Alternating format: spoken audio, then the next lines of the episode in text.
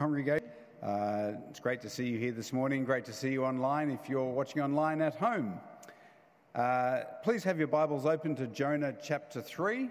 Uh, that's what we're going to be looking at this morning, and uh, let's pray as we come to that.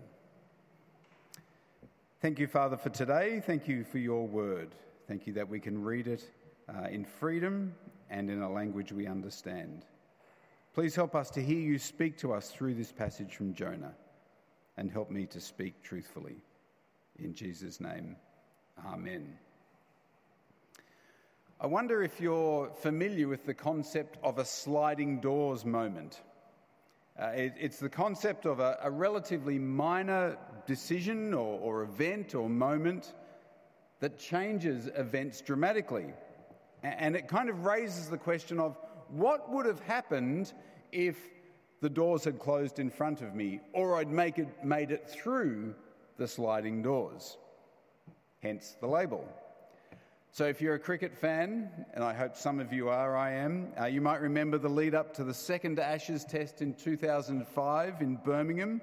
Uh, Australia is one up in the series and looking good, uh, but in the warm up, literally half an hour before play starts, Australia's best bowler, Glenn McGrath, steps on a cricket ball, rolls his ankle, and can't play. With Australia's weakened attack, England wins that test and goes on to win the Ashes. How might it have been different if Glenn McGrath had stepped a few centimetres the other way? It might have been more like it is now. Or Andrew Cullen, an Englishman uh, working on the 89th floor of the second tower of the World Trade, World Trade Center on September 11, 2001. At around 9, 9 a.m., he gets into a lift and was about to go up when he decided to go down. A few seconds later, the plane struck the building up. But he was below the level of the impact and was able to escape. How different the life of his family would have been if that one single moment would have been different. Or in 1916, during the Battle of the Somme, a German lance corporal was sheltering in a dugout during an Allied artillery bombardment. A shell landed near the entrance to his dugout, and Lance Corporal Adolf Hitler was injured by shrapnel. If that shell had landed one metre closer, how might history have been different? Small decisions, small moments that could have had major consequences. And, and they often raise the question oh, what would have happened if? Or if we'd had that time over again, how would it have been different? The book of Jonah opens with a very clear command. Have a look at chapter 1, verse 1. The word of the Lord came to Jonah, son of Amittai Go to the great city of Nineveh and preach against it because its wickedness has come up before me. There's not much doubt there, is it? That's, that's a very clear command, a very clear instruction. Go and proclaim. Not much kind of wiggle room for what do you really mean there, God? And the response of Jonah is equally unambiguous. Verse 3 But Jonah ran away from the Lord and headed for Tarshish, which is exactly the opposite direction from Nineveh. Now, as we see from chapters 1 and 2 of Jonah, this, this relatively small action, this single act of disobedience, leads to a whole sequence of pretty significant events. Uh, getting on the ship with the pagan sailors, revealing to them his disobedience of God. They're, they're tossing him overboard, being swallowed by the divinely ordained fish, his psalm like reflection from the inside the fish, and finally being vomited up on the beach. A whole chain of events as a result of his response to God's command at the beginning of chapter 1. So, what would have happened if his response had been different? If the sliding door moment had been different? How would it have turned out? Well, we don't have to speculate because chapters 3 and 4 tell us. Have a look at the first two verses of chapter 3. Then the word of the Lord came to Jonah a second time Go to the great city of Nineveh and proclaim it, uh, proclaim to it the message I give you. Uh, if you compare those verses to the beginning of chapter 1, it's basically the same, isn't it? It's, it's a restart, it's a second chance. If you like, Jonah has seen that things haven't really gone the way they should, so he's doing what most of us do exactly when our iPhone isn't responding. We turn it off and turn it on again. And as that restart happens, we see the command of God to Jonah is exactly the same Go to Nineveh and proclaim my message to the city. So the command of God is the same, but what we see from verse 3 is that the response of Jonah is completely different. Just glance back to chapter 1, verse 3. What was Jonah's response? Jonah ran away from the Lord and headed to Tarshish. In chapter 3, verse 3, what's his response? Jonah obeyed the word of the Lord and went to Nineveh. Why has Jonah changed his mind? Well, we're not told here explicitly, but I reckon it's something to do with being hurled into the stormy sea by pagan sailors, being swallowed by a fish, spending three days inside the fish, probably experiencing something of a rebirth and being regurgitated by the fish. I reckon there might be something in that. But as a result, Obedience at this point is the nature of Jonah's response here. Now, what follows in chapter 3 is, is a short film in five scenes. And as we walk through these five scenes, I want you to imagine that you are the film director making this short film of Jonah's story. I want you to think about not only what is happening in the scene, but also kind of the, the mood, the, the vibe, how you might communicate that mood, that vibe, if you were the director. What's your choice of music, lighting, camera shot, things like that? Now, for those of us who are like me, you know, engineering, mathematical, scientific types, that might sound a bit artsy, dramatic, and that can be a bit threatening, I know that. But I think some of these narrative sections of the Bible are deliberately written in a dramatic way to to invite us into the story. So, kind of stepping into this dramatic space is, is not a bad idea. So, so, step into it with me. Let's walk very quickly through these five scenes. Scene one is verse 3b. Nineveh was a very large city, it took three days to go through it. Are you thinking a drone shot at sunrise? Coming in across the desert pulling into the city wall and then rising up over the wall to see down into the, this bustling Middle Eastern city with markets and activity and, and all that. Now, of course, here in this short introduction, the writer is really underselling Nineveh because I think he thinks we know about Nineveh by reputation.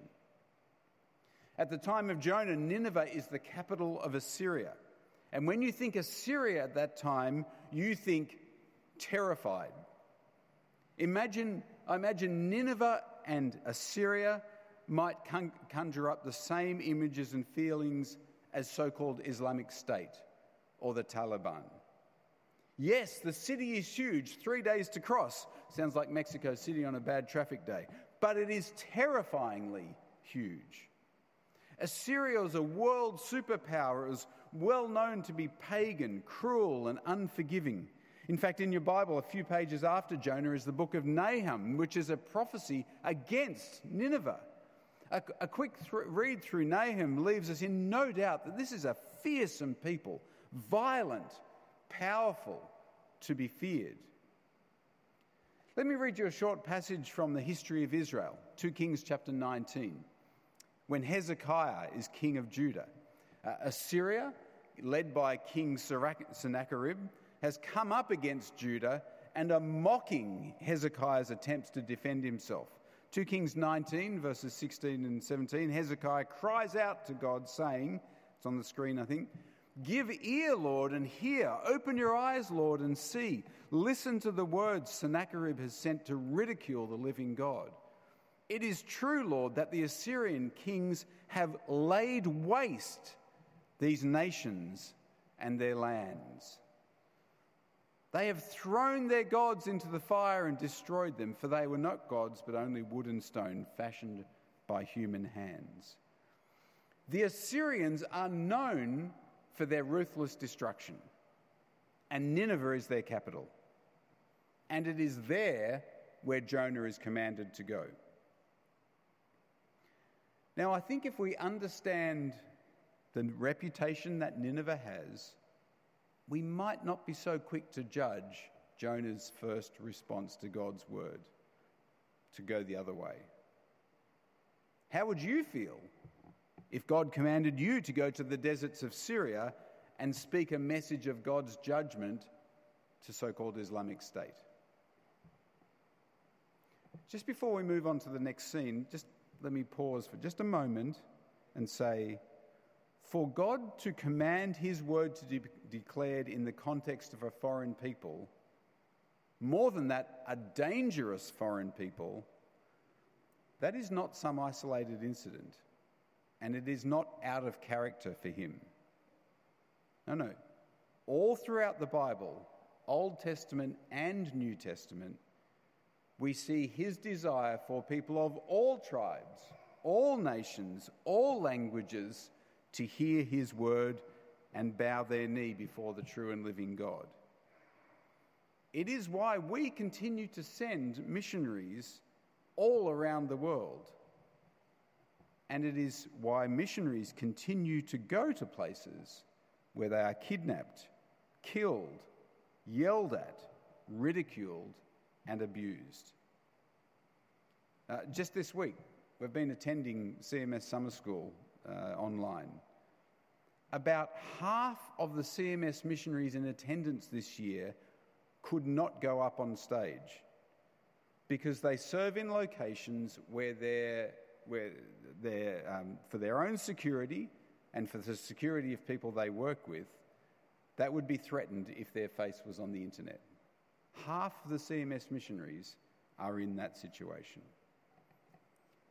And CMS does that, and, and we as a fellowship support them to do that because it is God's consistent character and message to say, Go to hard places and declare my word to that place. Scene 2, verse 4. Jonah began by going a day's journey into the city, proclaiming, 40 more days and Nineveh will be overthrown. Now, up until this point, we've only heard God's repeated command to Jonah to go and preach to Nineveh. But now, in this second scene, we hear the content of his preaching. And it's a warning destruction is imminent. So, try and picture the scene again. An obvious foreigner has walked into this great city, the city that has a reputation for viciousness and strength, and he stood there in the plaza and said, God is going to destroy you. Again, I think I'm going to need my drone to shoot this scene. Start close in on Jonah, focus him on speaking the words, probably with a bit of a nervous quiver in his voice, and then pan out, showing a threatening crowd of Ninevites closing in on him. Scene three the response of the Ninevites. But instead of tearing this puny, slightly fish smelling preacher of judgment limb from limb and showing him that no one messes with the Ninevites, the Ninevites listen and believe. They fast and they put on sackcloth, the traditional symbols of mourning and repentance. And, verse 5 leaves us in no doubt that this is a, this is a city wide response. Three times the verse makes sure we know as a whole the city is responding to the proclaimed judgment of God.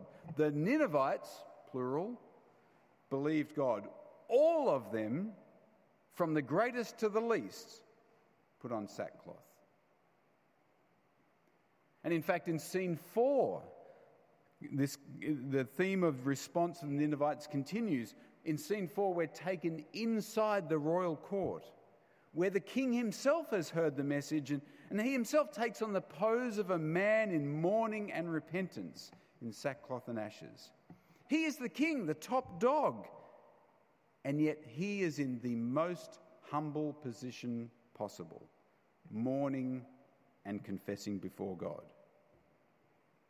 And from this position, he declares a decree that everyone and everything enter this posture of mourning. Not only that, but urgently call on God, repent from our evil ways. The desperation in this decree echoes the panicked prayers of the sailors in their face of death in chapter 1. Please, anyone, save us. It's almost like we're making a deal with God. Look at how we've repented, God. As a city, we've given up our evil ways. But it's an uncertain deal. The, great king of Nineveh, the feared city, the feared king of Nineveh, who's used to making commands and smashing his enemies, is reduced to saying, Who knows? There's no certainty. This is not a guaranteed transaction, not a checklist. Okay, yep, 10 evil acts stopped, immunity from destruction achieved. No. The warrior king of Nineveh is begging, wondering, hoping. Well, the last scene, verse 10, means our movie can be shown on Disney Plus rather than being destined to end up in the depths of SBS On Demand. Because it's the happy ending we want. God sees their repentance, literally their change in direction, and He doesn't destroy them. It's a, it's a joyful climax to, to what has been a tense and dangerous sequence. Jonah has proclaimed God's message of judgment. The Ninevites have heard the message and they've responded appropriately. And they've been rewarded in that sense for their obedience, preserved rather than destroyed. The camera can pan out, returning to the desert, leaving behind a city intact, a city transformed, cue stirring music. One of the courses I, I taught regularly in, in Mexico was a, a Bible overview course. Uh, we'd take 10 weeks to, to think about the whole Bible, the message of the whole Bible, and think about how different books of the Bible fitted into the message of the whole Bible. And in the context of that course, I'd often do an exercise with the students where I'd get them to draw an emoji or, or, a little icon to represent uh, different books of the Bible. It was, a, it was a way to kind of get them to think about the key theme, key message of the book. It was always an interesting exercise when we came to Jonah. How would you represent the book of Jonah in a little icon or, or an emoji? Many would draw a fish, a big fish. I mean, fair enough, not bad. Kind of makes sense in terms of it being a memory hook uh, for the book. But really, Jonah's not about the fish, is it? In fact, the fish is a very minor character. So, how would you do it? Because in the end, Jonah is a story about a merciful God and people hearing the word of God and repenting in response of what they hear. And after three chapters, we've got there. Perhaps, you know, a picture of a Ninevite putting his evil deeds behind him and, and living happily or something sums up the book. Perhaps. But there's just one problem. Jonah's got four chapters. And it's the fourth chapter where things get really complicated. If there were only three chapters and we'd shot our final scene of the renewed Nineveh and rolled credits, great. But there's more. Um, Steve's going to look at chapter 4 next week, but we're just going to have a sneak peek at the first three verses. Because having seen what happened in Nineveh at the beginning of chapter 4, the camera returns to Jonah. And how does he feel? Let's read from Jonah chapter 4, verses 1 to 3. But to Jonah, this seemed very wrong, and he became angry. He prayed to the Lord, Isn't this what I said, Lord, when I was still at home? This is what I tried to forestall by fleeing to Tarshish. I knew that you are a gracious and compassionate God, slow to anger and abounding in love, a God who relents from sending calamity. Now, Lord, take away my life, for it's better for me to die than to live. Basically, he's saying, I knew this would happen. I knew you would do this. God's problem is that God's action has been consistent with his character. He knows the character of God slow to anger, abounding in love. Uh, that is directly from Exodus chapter 40, uh, 34. It was in Psalm 103. That is on the public record about who God is. Jonah's problem is that God's action has reflected that character. And the Ninevites have been the recipients of that action. See, for Jonah, the problem isn't that God has the characteristics. He, he's not complaining about what God is like, he's complaining about who is the recipient of what God is like. After all, I don't hear him complaining when he is the recipient of God being gracious and compassionate. Chapter 2, verse 9. I, with shouts of grateful praise, will sacrifice to you. What I have vowed, I will make good. I will say, Salvation comes from the Lord. It's all good when he gets rescued. And I suspect if the Ninevites hadn't repented and God had come good on his promise and wiped them out, he wouldn't have been crying about that. No, no, Jonah wants God to be a good God, to be a, a consistent God with his character, but to the right people. Sounds a bit selfish, doesn't it? And I wonder if that's where this section of Jonah takes us. Are we prepared to be obedient to God and let Him do His work, even if it doesn't line up with what we want to happen or who we want to, it to happen to? And that's the reason we read that section in Luke chapter 4. Because in Luke chapter 4, Jesus is in his hometown in Nazareth. There's, a, there's this enormous expectation surrounding him because he's been ministering in the surrounding areas, doing miracles, preaching, and, and now he's come back home. And he's, he's uh, on the preaching roster for the synagogue that Saturday. The place is packed, everyone's looking forward to it. Great. The daily scripture reading has been read from Isaiah chapter 61, which is a really well known passage in, in Jewish liturgy about the coming Messiah and the redemption he will bring. And Jesus stands up and in Luke chapter 4, verse 21 says this He says, Today, this scripture is fulfilled in your hearing. In other words, the long awaited Messiah is here, and it's me. Well, in the very next verse, verse 22, Luke tells us that they all spoke well of him and were amazed. Hooray, they say. We're on board. Well, of course they are. They're faithful Jews. They're expecting the Messiah. The Messiah's come and said, Here I am. But in verse 29, just seven verses later, the same crowd, just a matter of a few minutes later after the sermon, they are trying to take him to a local cliff and throw him off it. They are so furious. Why? What changes? Well, in the space of those seven verses, Jesus explains what it means for him to be the Messiah.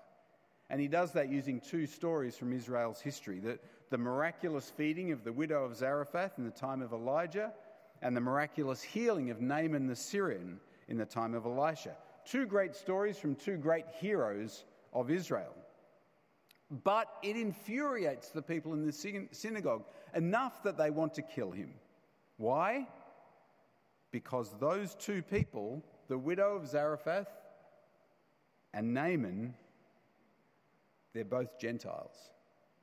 Zarephath, where the widow is from, absolutely not Israel, and yet she experienced the blessing of God.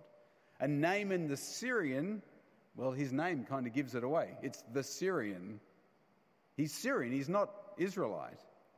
Again, he experiences the blessings of God. See, in the mind of the Nazareth congregation that day, the long awaited for Messiah is their Messiah. They're all for a merciful God, a compassionate God, but the mercy and the compassion have to be directed the right way, their way only. Jonah sulks. The people in the synagogue try and kill Jesus. It's more or less the same problem. Great God, be the God that you are, but be it for us. I wonder if sometimes we can be a bit Jonah like. That is, kind of possessive about God, kind of expecting God to do the things we want in the way we want them to be done. Maybe being a bit sort of selfish about where God is doing it, focusing on, on our patch, maybe. We can get so caught up in what He's doing here or in our life or under our conditions that we can forget, or worse, even get a bit kind of jealous about what He's doing for other people. Maybe not jealous, but kind of, you know, we've got limited resources, let's use our resources here whether those resources be prayer, time, people, money, I don't know. Are we willing to share Jesus around? Or is he just Jesus for us? One of the great movements that's happening in the moment in world Christianity is that the center of power and influence in the Christian world is moving from Europe and the United States to Africa and Asia.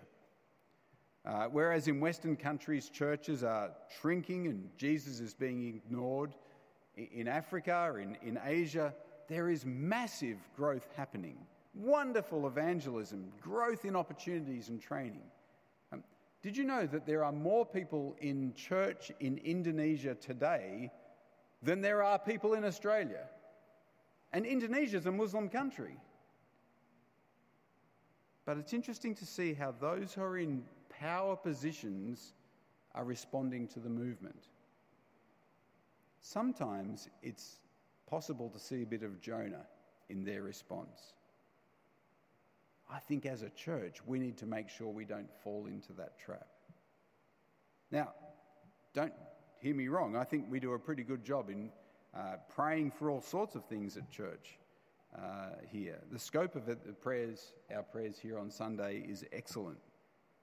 But we need to be deliberate to keep that going.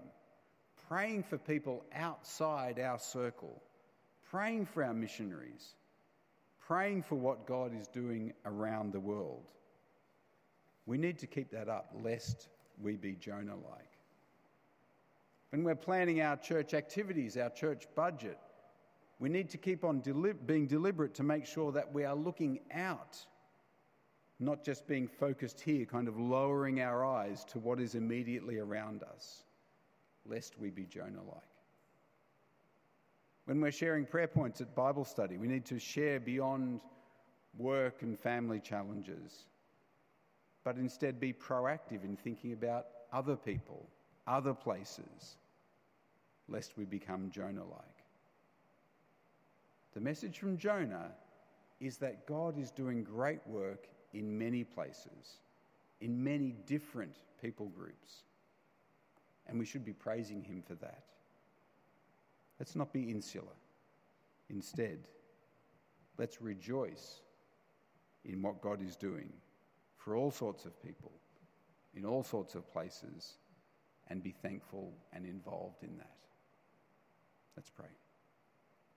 Thank you, Father, that you are the Lord of all creation of all peoples and nations. Thank you that you are working in all sorts of places and people from many tribes and tongues are hearing your word and responding in trust and obedience. Father, we praise you for that and we thank you for them. Help us to be people who have an eye for your work in the world and help us to be thankful for that work and involved in it where we can be. Father, we do pray for people we know who are declaring Jesus in difficult places. Please strengthen them, give them boldness, and please have mercy on the people who listen that they may turn to you. And we ask this in Jesus' name. Amen.